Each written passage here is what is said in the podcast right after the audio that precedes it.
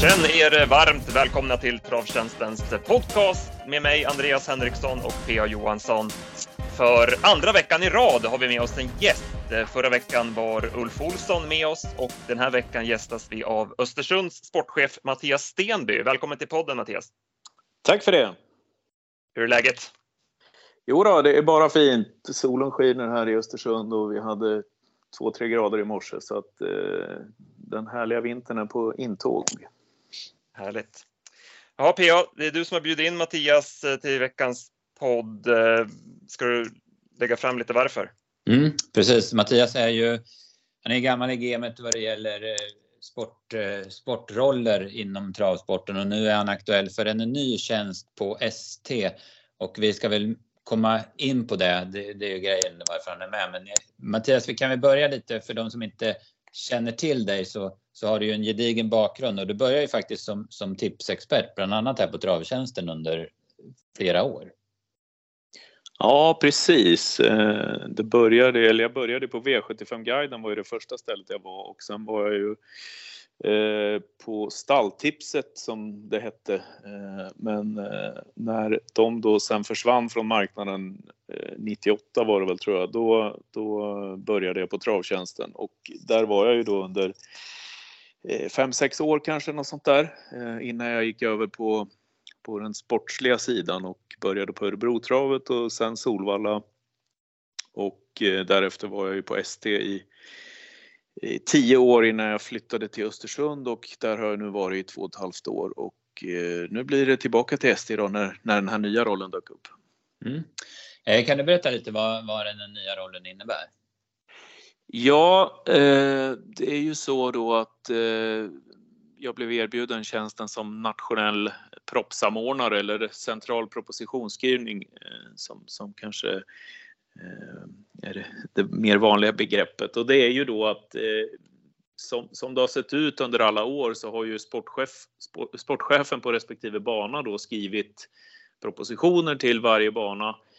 Eh, sen har ju det där blivit så att eh, det är fler och fler banor som, som har eh, lämnat ifrån sig den tjänsten när eh, när man har slagit ihop exempelvis sportchef och travbanechef eller man har slagit ihop sportchef och kommunikation eller marknad eller så. Och då har det ju sportkompetensen på många banor minskat vilket har gjort att man har köpt den tjänsten utav andra personer då, eller andra banor. Eh, och eh, nu går då SD från det steget till att eh, det ska vara en person som skriver de här propositionerna i hela landet för att vi ska minska antalet krockar och för att vi förhoppningsvis ska då få fler hästar i loppen. Det är ju grundinställningen från STs sida med det här och när jag fick frågan om att bli den här personen så tyckte jag det kändes givet att tacka ja. Mm, mm. Vad, hur, eh, hur, hur, ska man göra då? För det, det, är ju allmänt känt att det är få hästar, för få hästar i loppen. Eh, jag tittar på Jägersro i ramloppen till V86 i, i onsdags till exempel. De hade 6, 6, 7, 6, 7 och 9 hästar innan strykningar och sådär. Hur, hur tänker du eller hur tänker ni att man ska gå tillväga för att komma till rätta med det här? Nej, men det är ju det att vi, vi kör eh, vi kör för många lopp i för höga klasser, eh, vilket gör då att det finns det finns så gott om lopp att välja på för, för hästar i, i, i högre klasser, vilket gör att då sprider man ju på, eh, på de bra hästarna och så blir det då eh, sex hästar på ena banan och sju på den andra istället för att om man då samordnar det här på ett bättre sätt så att det, det inte finns eh, det inte finns för många lopp i höga klasser eh, utan att det är bättre att det finns lopp eh, de flesta hästarna finns ju i klassen mellan 50 000 och upp till 300 000. Men, mm, mm. Eh, så vi, vi, måste öka antalet lopp i den klassen och minska då i de lite högre. Eh, och eh, det är väl grundinställningen som jag har. Mm. Sen kommer det, ska vi väl säga det, att det till 2022 kommer bli färre tävlingsdagar. Eller hur? Ja, till 2023, ja precis. 2023, okej. Okay. Mm. Ja, ja, jo men så är det ju. Det, kommer ju vara, vi minskar ju 45 dagar i Sverige Eh, och eh, det är ju eh, framförallt så är det ju Solvalla som kommer att minska och där försvinner ju då 26 dagar och 19 dagar försvinner på övriga banor i landet. Och det är klart att det kommer att göra sitt till också. Eh, men när man då samtidigt gör den förändringen att vi minskar antalet dagar så eh, tror jag att vi kan få ännu bättre effekt då genom att vi samtidigt eh, samordnar propositionerna på ett bättre sätt. Mm, ja, precis. tittar man då hur det ser ut på olika banor, för jag vet ju att vissa banor de, de, de fyller ju sina lopp liksom, som det är mm. idag. Ja, precis så är det ju. och, och det här är ju Eh, egentligen då eh, på vissa banor är ju inte det här något problem utan man har ju väldigt gott om, om hästar i, i loppen. Eh, men det är ju så för att man ska få till det här så det räcker ju inte med att man byter propositionsskrivare på en bana som har få, få antal starter så att säga utan det är ju, man måste ju få till helheten så att inte Ehm, ja, men så att det inte krockar så att, eh, så att det blir så bra som möjligt. Och sen finns det ju lite andra parametrar också nu då att ta hänsyn till. Vi har ju dieselpriser som är enormt höga och vi vill ju kanske undvika att tränare ska sitta och åka eh, långa resor för att kunna starta sina hästar utan eh, det är en väldig balansgång det här med att samtidigt ska man försöka få dem att resa så lite som möjligt, att de ska kunna starta på hemmaplan. Samtidigt så ska man då försöka göra det attraktivt för för spelarna också. Va? Att vi får attraktiva lopp. Så att, ja, det, det, det, är ingen enkel ekvation att få ihop men eh, jag hoppas att jag ska kunna få till det. Mm. Har du något konkret där, eh, du säger attraktivt för spelarna, har du några idéer kring det?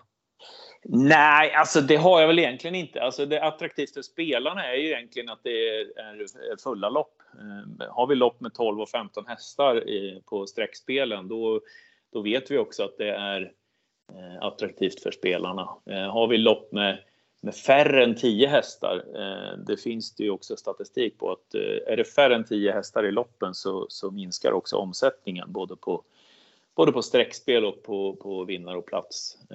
Så att har vi, har vi 12 och 15 hästar i loppen så, så blir det automatiskt mer attraktivt. Så att sen behöver det inte vara att det ska vara krångliga eller, eller eh, konstiga propositioner som ofta sägs då är, är, roliga proppar. Men roliga proppar är ju eh, det, roliga lopp blir det ju om det är fulla lopp, så är det ju. Eh, det, om det är jämna hästar, bra hästar.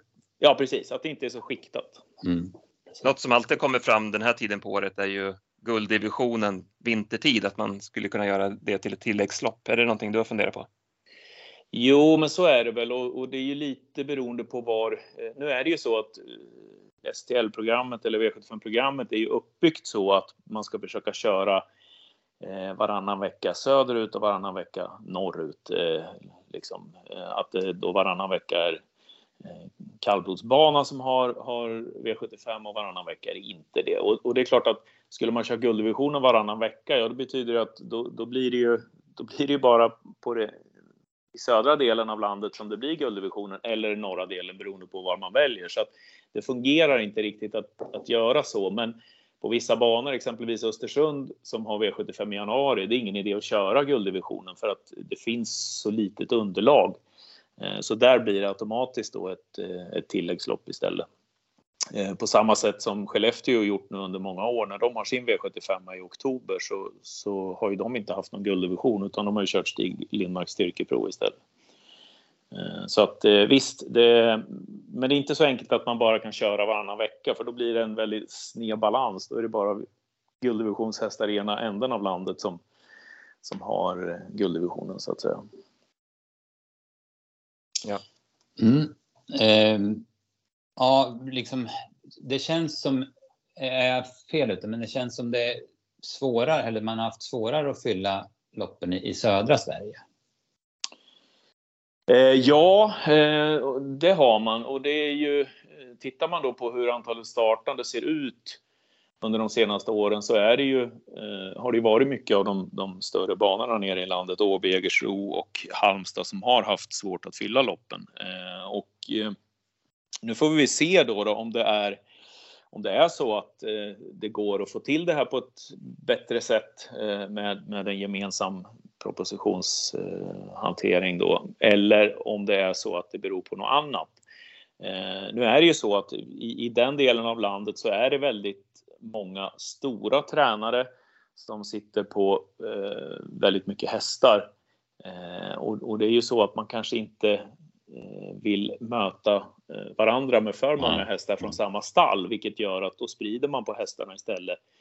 och därför så blir det tunt i loppen. Men jag tror ändå att det här går att eller min förhoppning är i alla fall att vi ska kunna öka antalet startande. Och nu minskar ju också antalet dagar även på, på några av de här banorna. Då. Så att, eh, ja, vi, vi, får se om det går att få till. Mm. Sen pratar du om Solvalla där som kommer minska väldigt mycket antalet dagar och det är väl vad jag har förstått eh, på det, ja, lite av deras önskemål att man bara kommer köra typ elittrav på Solvalla. Ja, precis. De, de vill ju gå till att bli en mer eh, ja, vad ska man säga, en, en, en nationalarena som, som verkligen är det också. Och eh, det betyder att man tar bort 26 tävlingsdagar men man behåller prispengarna från de här 26 dagarna och, och lägger ut dem då på, på de dagar som blir kvar. Eh, vilket betyder att eh, man kör inte lunchtrav nästa år på Solvalla på fredagar som man har gjort förut och då betyder det att de pengarna som då har varit på fredagen flyttas över till onsdagen och så får vi betydligt mer pengar att tävla om på onsdagen. Eh, och eh, de här fredagsluncherna då som har gått på Solvalla nu under några år kommer ju då att gå ut på på andra banor. Eh, så att, eh, och det blir ju så också att banorna runt omkring Solvalla, exempelvis Eskilstuna, får ju fler dagar nästa år för att eh, Solvalla hästarna ska ju ändå ha någonstans att starta. Mm. Och då bör de ju vara i närheten så att man inte flyttar de tävlingarna allt för långt därifrån. Så att, det blir en del, en del fler dagar på banor runt omkring då. Solvalla, Solvalla har haft problem att fylla sina unghästlopp de senaste åren. Kommer, tror du att det kommer bli bättre eller kommer man köra färre unghästlopp? Eller? Ja, man kommer att dra ner antalet. Eh, eh, Solvalla har ju haft väldigt mycket eh, treåringslopp och det är ju så mm. att det baseras ju på antalet treåringslopp har ju baserats på hur många treåringar det finns i i regionen och det är samma på Solvalla att många treåringar sitter ju i samma stall mm. eh, på få händer Eh, Eh, och man väljer då att sprida ut hästarna och eh, Solvalla gör nu då så att man kommer att ta bort ganska många treåringslopp.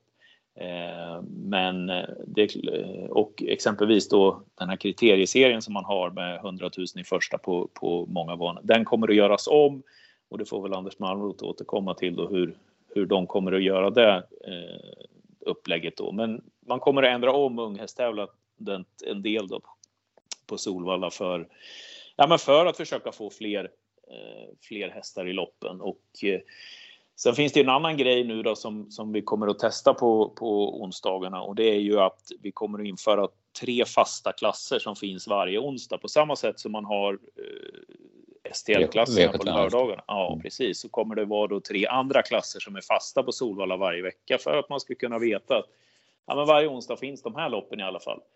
Eh, och det kommer ju vara då tre grund, grundproppar som är högst 150, 350 och 650. Och, och tanken är väl då att de tre loppen ska vara någon sorts bas i, i eh, V86 eh, på V86-kupongen då. Men det finns ju sju propositioner till på Solvalla på onsdagarna så att det, det, det är inte det kan ju vara så att det finns andra lopp som är mer lämpade, men, men det där är i alla fall basen för att vi ska få Eh, jag tror ju att de där loppen kommer att fyllas eh, varje vecka eh, så att man har i alla fall en grund.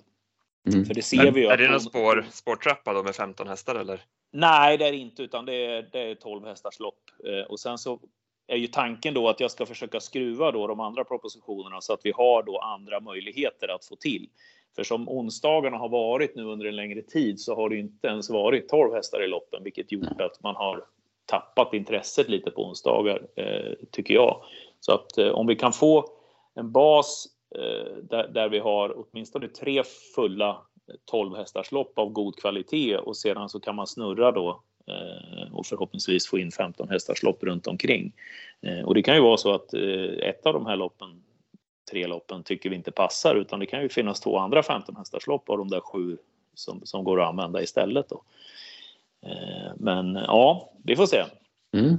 Eh, V75 eller STL då som det nu mera heter, de, de kommer vara ungefär som tidigare med, med de här divisionerna? Och, och ja, det kommer att vara. Det är, ju, det, är ju, det är ju styrkan så att säga och vi, vi, det är ju den dagen, ehm, den dagen varje vecka som vi tjänar mest pengar. Så är det ju. Mm. Eh, mm. Så att där är det nog dumt att skruva för mycket eh, utan eh, lördagarna kommer att se ut ungefär som de har gjort.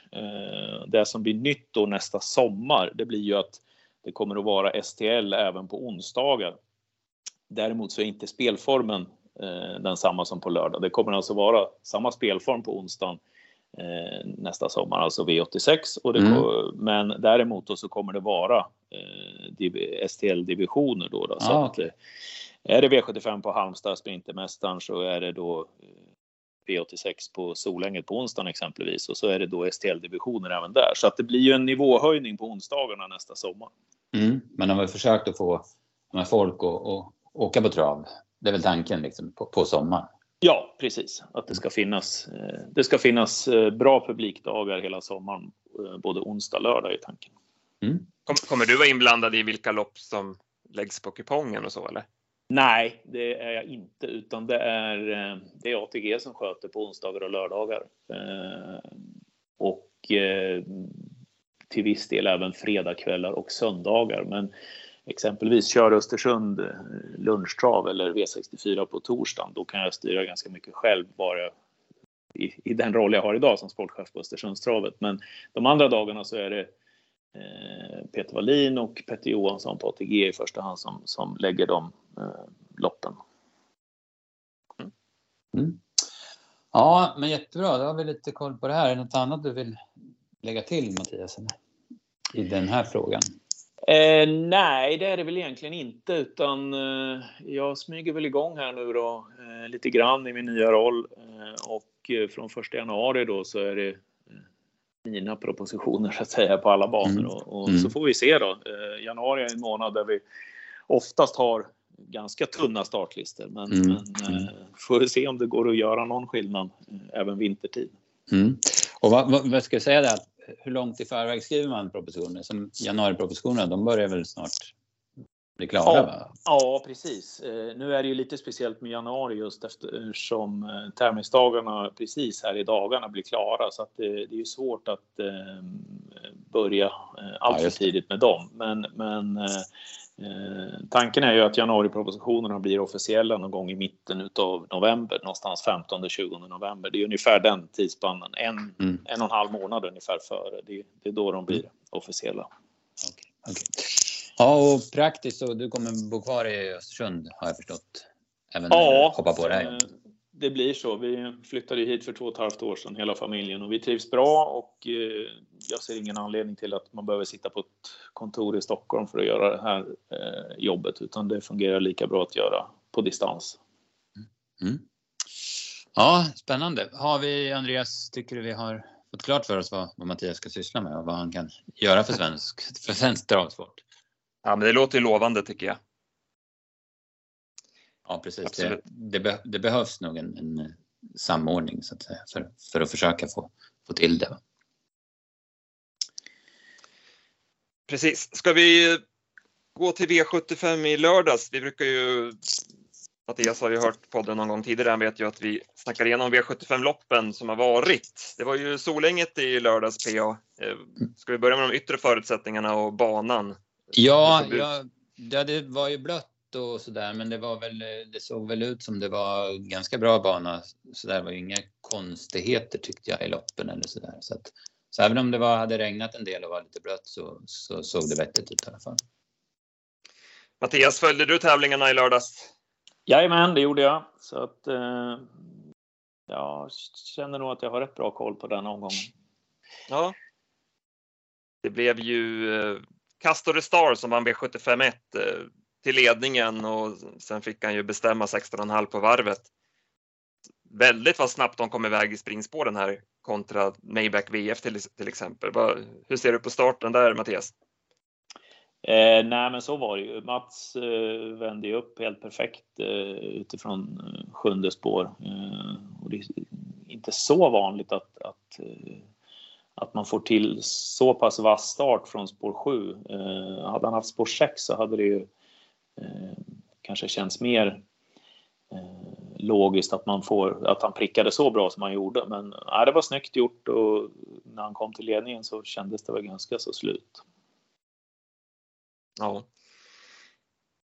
Eh, vann ganska enkelt före Rollercoaster Ås som var positiv tvåa. Där har ju Christian Månsson gjort ett väldigt bra tränar tränararbete. Maybach VF var hårt betrodd. Vad säger du om hans insats PA? Jag tyckte inte han var speciellt bra. Han, det, det löste sig väl ganska bra för honom. Tredje par in och lucka i sista sväng men, men han kunde ju aldrig liksom närma sig. Han var ju ganska klart slagen så att eh, det måste jag säga var en liten besvikelse. Ja, han är lite för trög fortfarande känns det som. Mm, mm. Vad har vi bakom då? Final Whistle gör ett bra lopp igen, gick ju på varvet kvar, eh, långspurtade in som trea. Eh, mm. Melby Joker, han var ju seg bakifrån igen. Han är väl bäst när han får vara med i främre träffen. Ja, det verkar ju som det. Och sen Get Ready On Tour var väl lite småpositiv som jätteskräll. Jag tyckte han spurtade ganska bra. Medans Hefner Am, jag vet inte, han hoppar ju i kön 750 kvar men det såg ut som han sladdade stora delar av loppet så jag vet inte om han inte fungerar riktigt. Hade dragit tussarna tidigt också såg jag. Mm. Holy Moses med Rasters fem i döden som vart ju kall tidigt. Så, ah, det var väl ett relativt billigt lopp för klassen får vi väl säga. Mm. Väldigt bra intryck på vinnaren ska jag säga. Han såg ju smått okörd ut tyckte jag. Sen fick vi en eh, halvskräll i V75 2. Diamantstoet Facing Life, Samme Sundqvist. Eh, hade ett stängt spår i starten men togs ut i andra spår. Nice Girl LA hoppade från början. Sen gör han ett drag eh, 1300 kvar, Samu, när han väljer invändigt där i samband med att Indian Keeper galopperar så att han tar tredje in istället för fjärde ut som han då satt i. Mattias, tror du att det var ett vinstgivande drag? Med tanke, ja, nu vann han ju loppet, men hade han kunnat vinna även om han hade fortsatt i andra spår? Eh, ja, alltså det, det, är väl tveksamt. För det vart ju lite konstigt där tycker jag, för på 700 kvar någonting så vart det ju liksom, det öppnade sig ju och, och Facing Life fick ju då lucka redan 700 kvar, men såg ju kall ut i det läget. Så såg ut som den inte kunde någonting. Eh, men eh, sen när hon kom ut i andra spår där runt, så, sen tog hon ju bra och det var ju liksom eh, det kändes ju ganska klart sen över upploppet men, men 700 kvar såg hon ju väldigt trög ut så jag vet inte hur det hade gått om, om han hade valt andra spåret där. Det, eh, ja, men sen är det ju så här. Jag vet inte. Jag har ingen statistik på det här, men spår 8 i voltstart på V75. Det måste vara ganska hög segerprocent faktiskt. Det är ofta 8 i volt vinner eh, måste jag säga. Ja, det är väl generellt de här voltstartsloppen och då gärna storloppen att det är, det är de hästar som har gått på innerspår som, som är aktuella till slut. Alltså. Mm.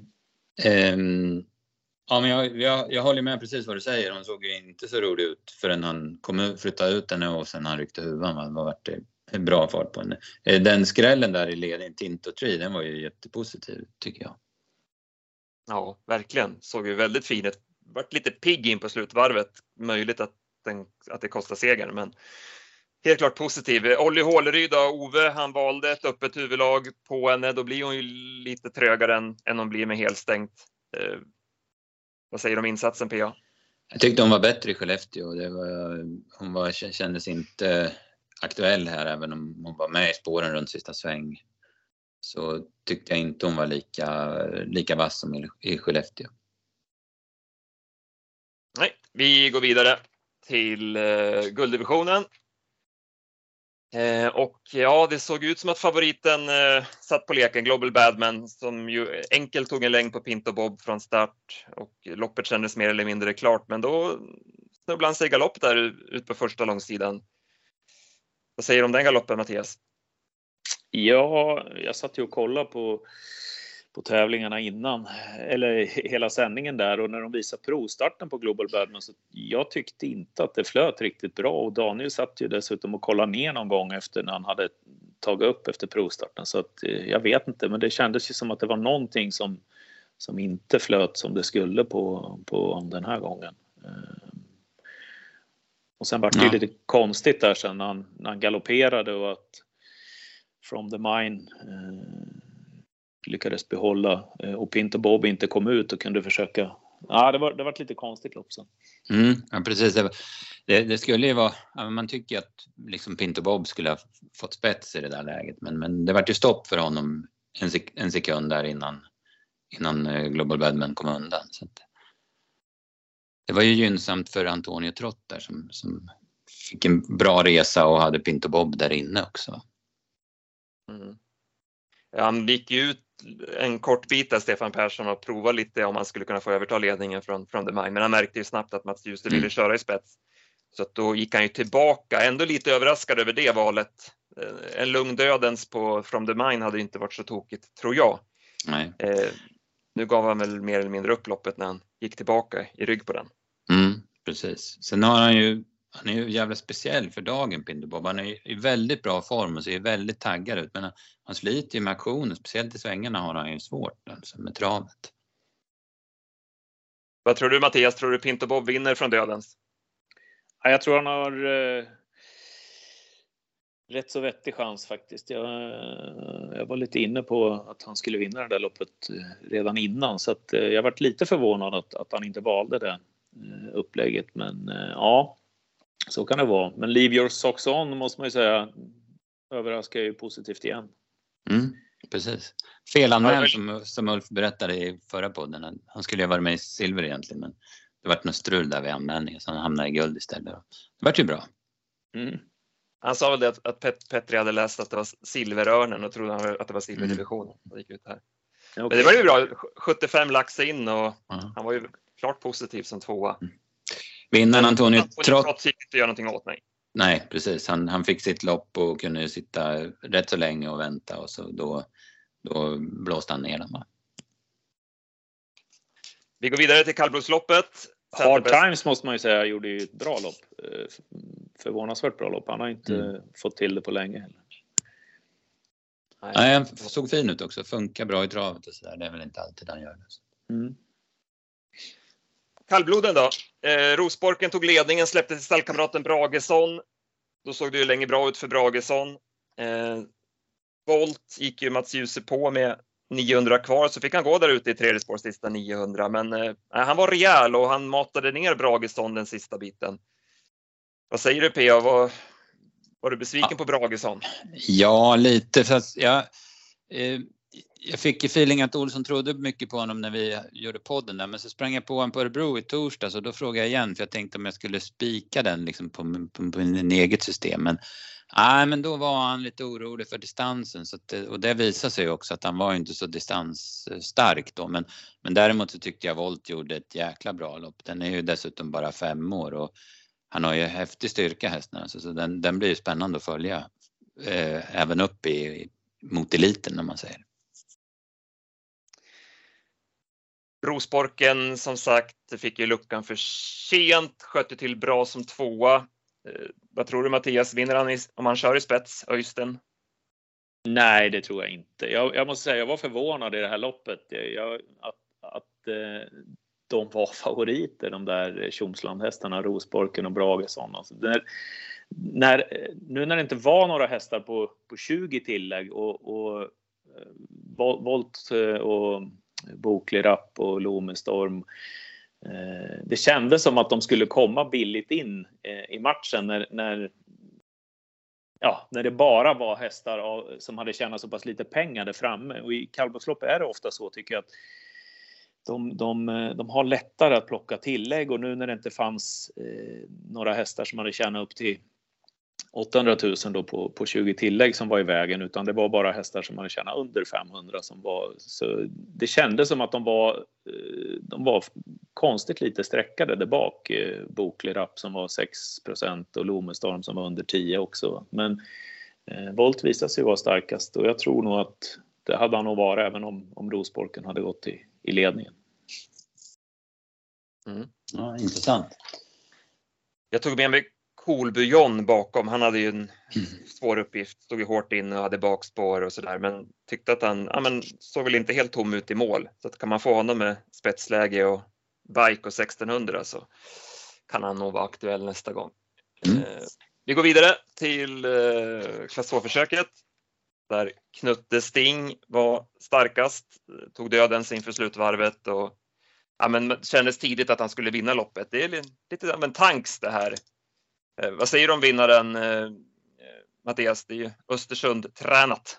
Ja, det är det. Och eh, ja, han är ju, han är ju riktigt rejäl Knutte Sting. Alltså, den årsdebuten han gjorde på Östersundstrav i somras, han, han vart hängande i tredje spår hela vägen och, och ändå satt Magnus bara och, och tittade sig omkring runt sista sväng och, och, han gick undan och vann ändå trots, trots tredje spår hela vägen. Då, då förstod man ju att nu, nu är det något stort på gång. Sen var han ju inte riktigt lika vass starten efter och sen var, hade han stått över en hel del vet jag, Oskar sa inför eh, den tredje starten i år tror jag det var när han, var, när han inte var lika vass. Men, men nu har han ju sett jättefin ut i de här två starterna. Och, Eh, ja, det är, en, det är en riktig tank så det såg ut som att det fanns en hel del sparat också. Magnus behövde ju inte vara på någonting heller.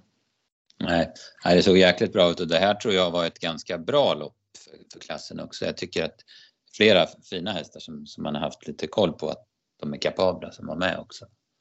Ja precis, det var ju det. Det var ju flera stycken där som man nu var det ju några som galopperade bort sig kanske då eller in, inte fick det eh, att stämma men, men ja, Knutte hade de nog kanske inte slagit ändå. Nej, nej känslan. King Kennedy eh, höll ju upp ledningen initialt. Eh, Drill galopperade ju i spetskörningen. Eh, sen körde ju Wäjersten till med Lexington Yoda så då provade Linderoth en bit där innan han gav upp och sen fick han ju lägga en speed till för att komma till spets. Så det var ju lite oroligt första varv där för King Kennedy. Så att med tanke på det så var väl han ursäktad. Eh, han är ändå treåring mot äldre på lång distans, så det var väl ingenting att säga om att han gav sig till slut. Men de var positiva. Dels Måns Tornado som ju mm inte var vässad inför det här. Han gick ju med bra, bra spänst genom mål som tvåa och Drill gör ju ett väldigt bra lopp efter sin galopp.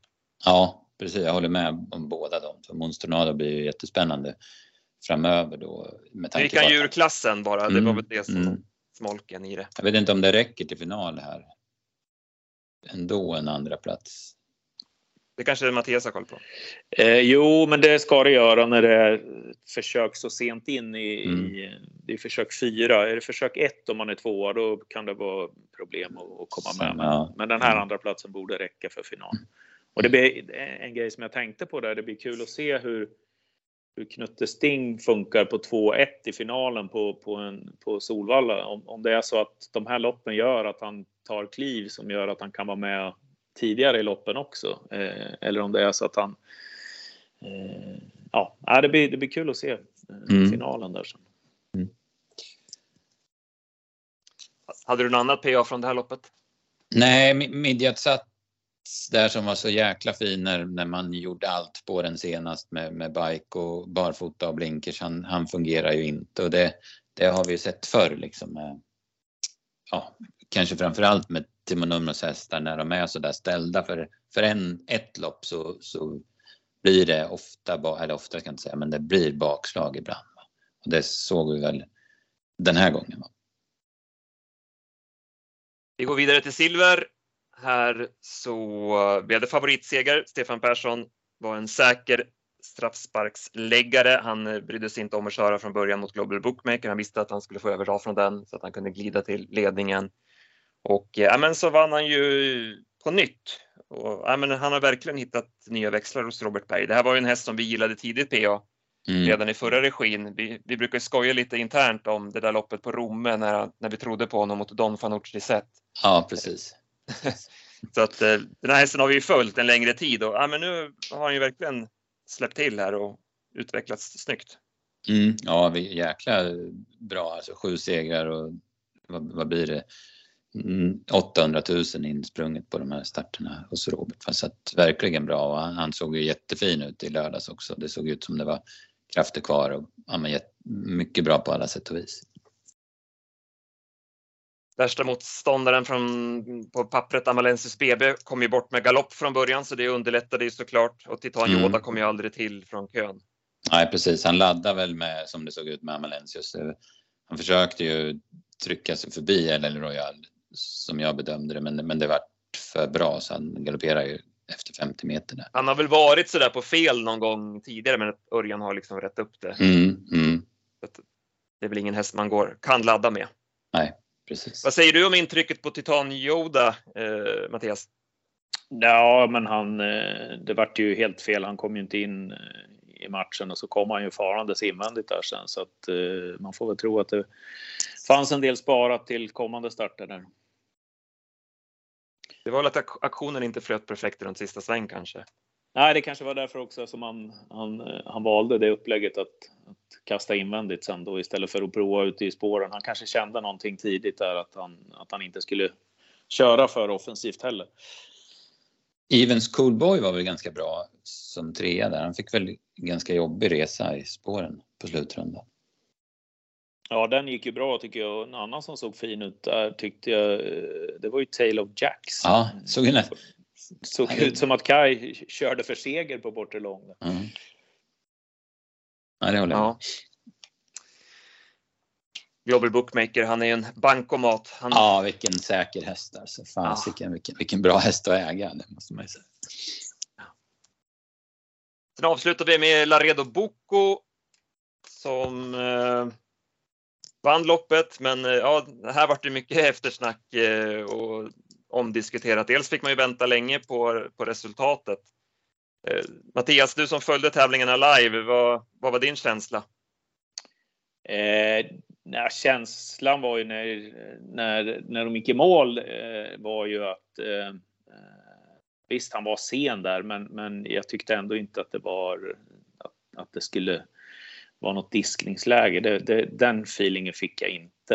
Eh, men eh, eh ja, men, men eh, jag, jag, hade inte sett den andra filmen så att säga i det läget. Men det var, det var ingen känsla jag fick att han, att han skulle bli diskad. Det, det var det inte. Jag såg också de här sista loppen live och jag, jag, har precis, jag hade precis samma uppfattning att det var onödigt av Magnus att sätta sig i den där situationen men att de skulle diska det, det, det, det fanns inte på min världskarta. Även sen jag såg översiktsfilmen och att då fick man ju bekräftat att det var snävt så tänkte jag att de kommer inte diska. Alltså, men det dröjde ju längre än vad jag trodde att det skulle göra. Mm. Eh, innan resultatet kom. Då friade man ju och så fällde man honom för snäv körning. Sen vart det ju lite snack efteråt och jag, jag hörde inte den här intervjun utan jag har ju bara läst om det efteråt. Sen. Men det var ju lite samma i eh, det var ju, vilket lopp var det? Det var ju V752. Där var han ju också sen, Magnus, eh, när han körde ut onödigt sent också. Men det var ju, det var inte eh, jag tyckte inte det var något distningsläge där heller. Eh, men, men eh, det känns som att han hade vunnit om han hade gått ut tidigare ganska, ja, eh, ja. redo bok i alla fall. Ja, absolut. Det var ju, ja, jag tyckte det var onödigt att sätta sig i den där situationen för han hade mm. ju bästa hästen. Så att... Men är det så domarna dömer utifrån om man hade gått tidigare så hade han vunnit? Det, det är det de utgår ifrån när de friar så att säga. Eller också är det väl, det kan väl också vara så att om de, vad, vad händer om man sitter kvar? Löser det sig ändå? Mm, precis. Och det är ju ja, jäkligt det... svårt att säga när det händer 700 kvar och ännu tidigare är det ju ännu svårare. Mm. I det här fallet så löser det sig inte. Nej, Eftersom precis, stannar ju. Mm. stannar ju och då blir han ju, dras, dras han ju bakåt där och sen har han en mur hästar runt. Alltså det finns noll chans att han vinner loppet då. Mm. Så att det borde inte vara det de kan. Nej. Alltså Nej, det kan de inte motivera att han hade vunnit ändå liksom. Om han hade suttit kvar. Nej, men det där, det där är svårt i och med att de ska ta hänsyn till hur, hur det hade gått om man inte hade gjort si eller så. Ja, det är inte lätt att vara domare. Nej. Tror jag. Det, det gäller oavsett om det är trav eller fotboll eller vad det är. Så det, det är ingen enkel uppgift. Magnus Djuse var jag inte helt nöjd med domarna i alla fall. Han eh, eh uttalade sig där i segerintervjun. Att, mm. Vad var det han sa? Jag minns inte exakt. Någonting med dårar eller vad var det? Ja, precis. Han, var inte, han tyckte inte det var någonting, men han var inte säker på ändå hur, hur ut, eller utfallet skulle bli eftersom, ja, så sa han ju där att med dårar i tornet. Det var lite onödigt kan man tycka, men det, det, får ju stå för honom. Han fick 5000 kronor i böter, det är väl högsta mm. bötesbeloppet vad man kan få för den typen av förseelser va? Vad säger mm. du om hela den situationen Mattias? Ja, så är det väl. Jag, jag har inte läst något mer efter det här om, om Magnus har uttalat sig någonting, men jag tror säkert att han ångrar sig och eh, han, är, han är bara 22 år och ja, om 10 år så hade han inte sagt samma sak. Det är jag ganska ja. säker på. Det kan man ju se till sig själv hur man var när man var 22 och när man är 45 som jag är idag. Man, man uttrycker sig på annat sätt och man tänker kanske i lite andra banor eh, när man har varit med lite längre. Mm. Sen är ju han, eh, han är ju en vinnar, vinnarskalle, Magnus. Det, det ser man ju på honom. I, men han kan ju reagera på många saker. Så att han, han vill ju verkligen vinna. Det, det väger in också. Har väl lite effekter också. Mm. Han är väl en av få som säger vad han känner också. Det är inte mm. det här slätstrukna floskeltoppen-stuket på honom. Han har inte fått filtret än som Mattias säger. Han är bara 22 år. Men det är väl den här typen av grejer som gör att det där filtret kommer komma antagligen mm. med, med tiden. Ja, vann gjorde han i alla fall Aredo-boken för en väldigt positiv Elstein. Han ja, men vad var det för prestation? Rickard N Skoglund. Det var ju dels den i gulddivisionen och sen den här då. Ja, vad var det här för prestation då? 0,6 procent. Jag såg utdelningen. Hade alltså gett 780 000 om han hade vunnit Elstein. Vi hade ju skrällfeeling för Fläsk-Ken. Det var ju surt att vi inte kunde få den till spets för att då mm. mm. har den bra chans alltså. För det var en tuff körning när den inte kom förbi där eh, in i första sväng. Och, ja, så vart det loppet kört då. då men, ja, men sen spurtade han bra så att han var bra. Ja, han var jättebra tycker jag också. Spelade man ju tidigt till, eh, mm. till högt odds, men det, mm. ja, det var kallt. Men det var ja, inget, inget tokigt drag. Nej, så är det. Vad sa vi bakom då? Kissingebok och körde han i spets. Det höll ju inte. Vart det för... Ja, den, den tålde inte den där snabba öppningen. Nej. Det var väl inget... Declan vart diskad vid passgång. Jag hade inte riktigt koll på om han gick bra eller... Ja, han gick ju bra. Han gick ju vida spår runt sista sväng och mm. är väl trea i mål utan, utan det. Så att det får man väl ändå säga. Mm. Den var det väl lite låga rapporter på också efter, han hade pausat lite efter derbyt och sådär. Jaha. Summeringsmässigt då, inga, inga sju rätt för oss. Eh, men det var ingen utdelning att ligga sömnlös över heller, runt 8000 på sju rätt. Mm, precis, det var, det var tre stora favoriter som höll och sen var det inga skrällar. Facing Life, det hände ju inte så mycket, 8% i ett garderingslopp. Händer ju inte så mycket med utdelningen då. Hur är det för dig Mattias med spelandet? Dels, dels med intresset och får du spela och så? Ja, eh, just nu skriver jag propositioner på sju banor och de sju banorna får jag inte spela på. Men eh, från årsskiftet så blir, då får jag ju lägga ner mitt eh, mitt spelande. För Får du inte ens spela V75 fast, du, fast de är fasta? Så att det är Nej, utan det är jag som enligt, enligt reglementet så får jag inte skriva eller får inte spela på, på banor där jag är propositionsskrivare då. Så att okay. från årsskiftet så får jag lägga ner mitt spelande. Nu, nu spelar inte jag alls mycket utan Eh, jag jobbade ju med den delen en gång i tiden och vet hur mycket tid det krävs för att, vara påläst och så. Så att eh, jag spelar bara för eh, enstaka hundralappar på, på lördagar i princip idag. Så att det, ATG kommer inte tappa någon storspelare för att jag går över och skriver propositioner överallt. Så att men nej, så från årsskiftet så får jag inte spela. Det blir inget spel? Nej. Vi som får spela då PA, vi har ju mm. V86 här, Solvalla Åby på onsdag. Just det. Det ser eh, lite stökigt ut tycker jag. Det var inga, inga givna vinnare som, som eh, man hittade och ja, det, det är några lopp som inte är fulla men vi har väl ett par 15 hästars va, att ta del av. Mm. Exakt. Eh, jag håller med, det känns som en rolig omgång. Mm. En häst som jag ska kolla upp eh, med tränare Truls Andersen är ju Kinky Boots. Den gillar jag jättemycket. Den startar alltså V862 spår 8. Tyckte det såg ut som ett lämpligt lopp åt honom. Nu har han ju varit struken efter senast så jag måste kolla läget där. Eh, men eh, får jag bra vibbar så tror jag absolut att Kinky Boots har bra chans. Möter ju Corazon de Bea som ju var så bra senast lär ju bli hårt spelad. John King Boko vann ju på V75 senast, lär även han dra mycket spel. Så att jag, mm. man borde kunna få ett bra värde i Kinky Boots. Mm. Eh, så att där, det är en spaning jag måste följa upp. Mm. Mm.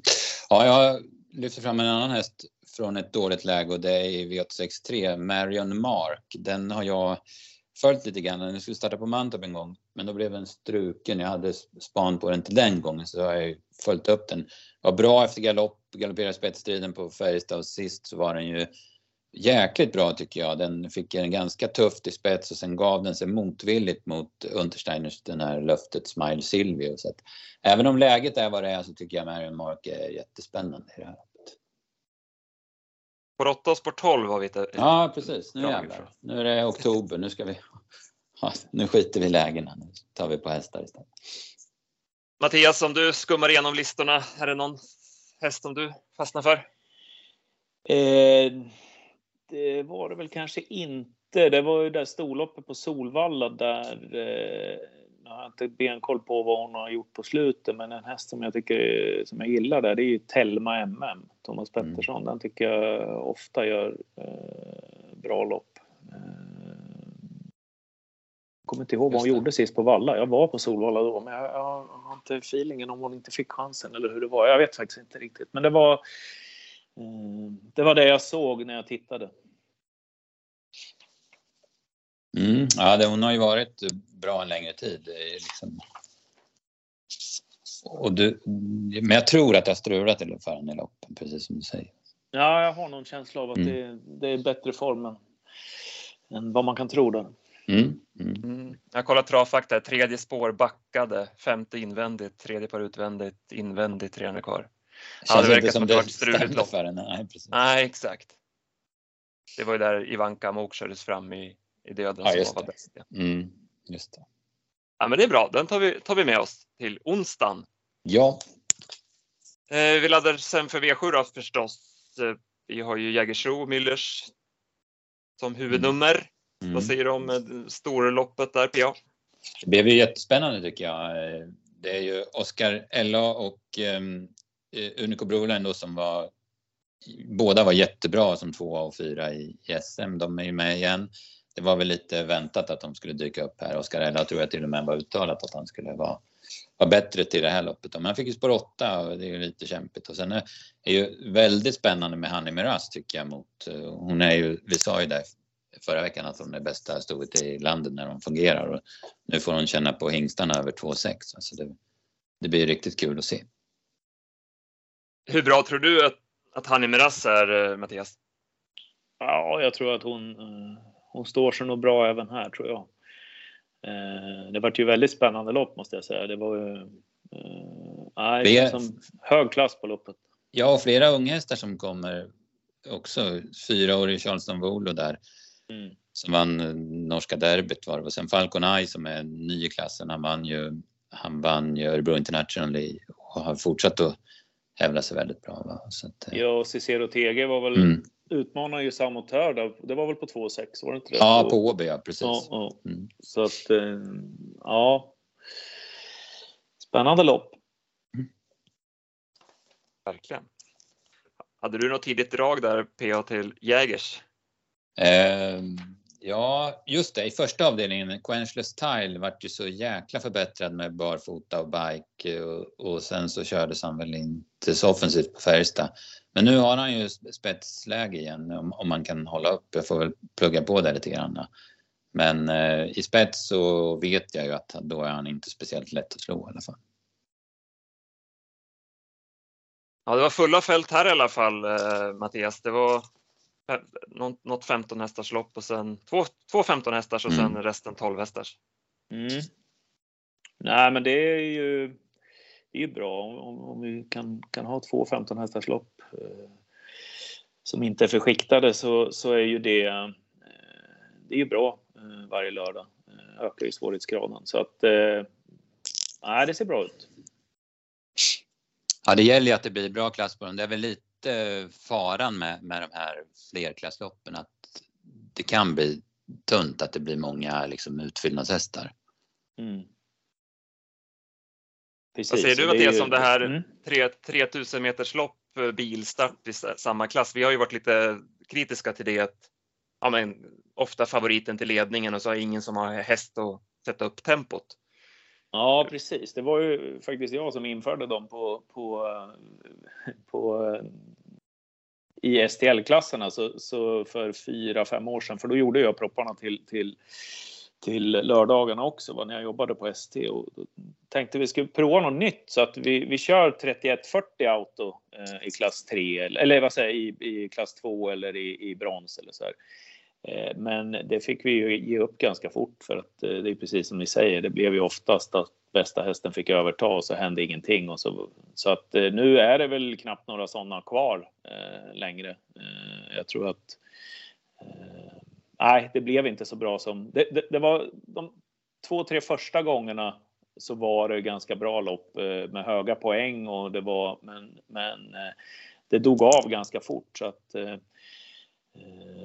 nej, det, det, det, är inget, eh, det var inget som fungerade speciellt bra. Det blev, det blev lite för stora favoriter som vann de loppen.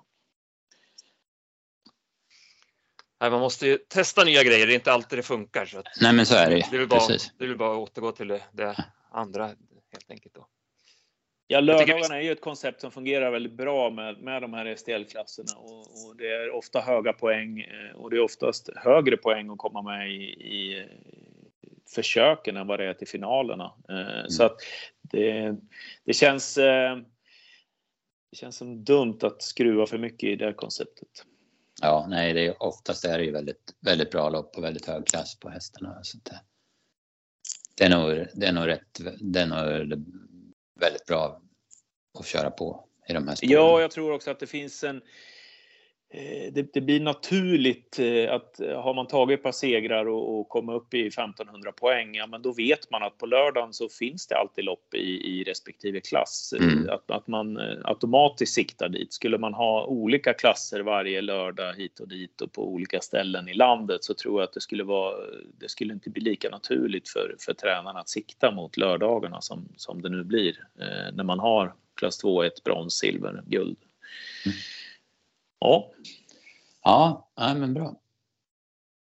Toppen. Ja, men ska vi börja runda då, PA, eller vad säger du? Ja, det tror jag. Va? Ja, vi, vi har fått med jättemycket och jätteroligt att höra om hur det, hur det kommer se ut framöver. Det förhoppningsvis blir, blir ännu bättre med mer välfyllda lopp. Ja, vi hoppas ju det. Mm. Jättebra. Stort tack Mattias för att du gästade och lycka till nu på nya jobbet. Tack för det. Tack till er som har lyssnat också. Vi hörs igen nästa vecka. Ha det gott. Hej då. Bra, bra. Hej då.